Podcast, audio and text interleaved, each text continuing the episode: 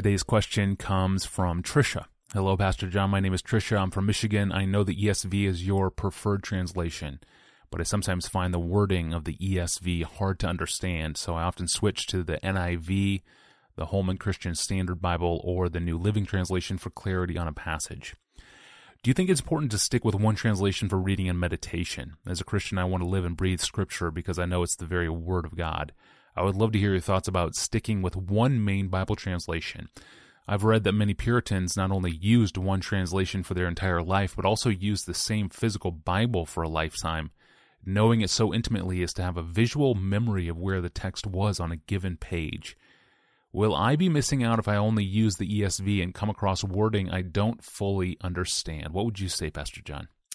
I love the way she asked the question about wanting to live and breathe scripture. That's beautiful. And uh, she's right that I find the ESV, the English Standard Version, to be a translation that, while not perfect, there aren't any, uh, strikes such a good balance between formal equivalence to the original language as far as possible and readability and appropriate dignity while being accessible for the most part to ordinary folks that I was glad to use it both for my personal reading and my my study and the public reading in worship services at, at the church and uh, the church memory work for children and adults, and and that's asking a lot of a translation to cover all those bases. But I, I think we need to choose a translation when, when we're a leader in, in church, especially that does best in all those areas, all things considered. One of the things I appreciate about the ESV is that it has continued the tradition from the the authorized version or the King James version through the Revised Standard Version, so that while it is not stuck in the 17th century Elizabethan English diction, it is unashamed to preserve historic translations that have proven themselves powerful and understandable and accurate for centuries. I, I love that about this, this translation. Some, some other modern translations involve themselves in more interpretive paraphrase to make certain meanings clearer. And I suppose many readers, uh, like Tricia, will, will find that a gain. For example, if one translation, and this happens to be the ESV, if one translation translates Romans 1 5 as the obedience of faith, and another translates it, which some do, the obedience that comes from faith. The second one is interpreting, and the first one is not. It's leaving it ambiguous, which it is in the original.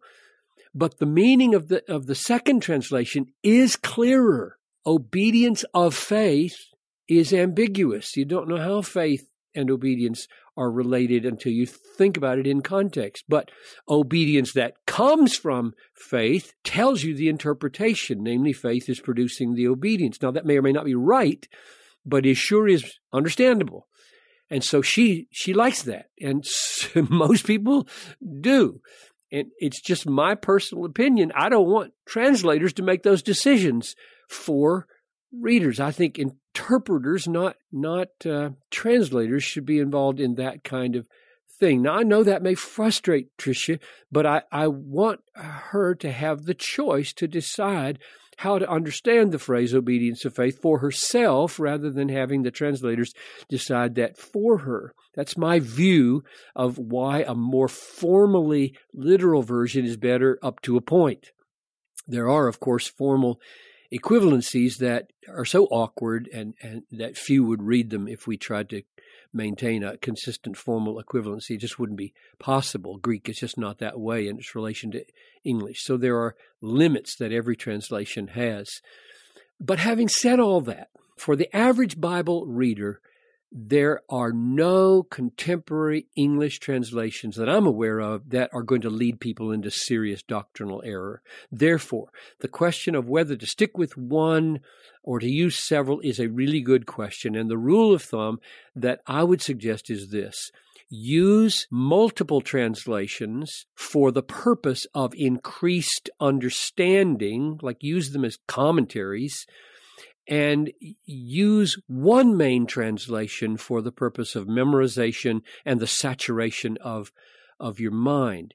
It's extremely difficult to carry on over the years, year after year, a system of Bible memory, which I try to do, memorizing books and chapters of the Bible. It's, it's extremely difficult to do that while bouncing around among several versions. It becomes very confusing. I don't know of anyone, I'm sure there are people, but I just don't know, know any, who have done serious, long term, extensive Bible memory by using several translations, like memorizing one whole book in one version, another whole book in another version. In general, I would say to Tricia, among the worthy modern versions, pick the version where you feel most helped by the Lord to hear his voice with authority and clarity, and make that your go to Bible for meditation and memorization every day. Then feel free to use other versions to try to wrestle through any parts that you don't understand by comparing them with, with the text that you use most often. What matters most of all is that all of us immerse our minds in the scriptures every day until we are conformed in our thinking and in our feeling to the mind and the heart of Christ. Yeah, thank you, Pastor John. And Tricia, thank you for the great question.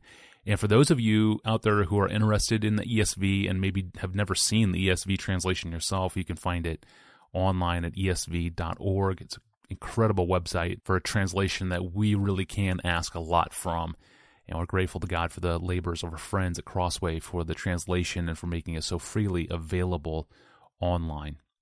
Well, thank you for making this podcast a part of your life. You can find our audio feeds and our episode archive, and you can reach us via email all through our online home at desiringgod.org forward slash ask Pastor John. I'm your host, Tony Reinke. We'll see you on Friday.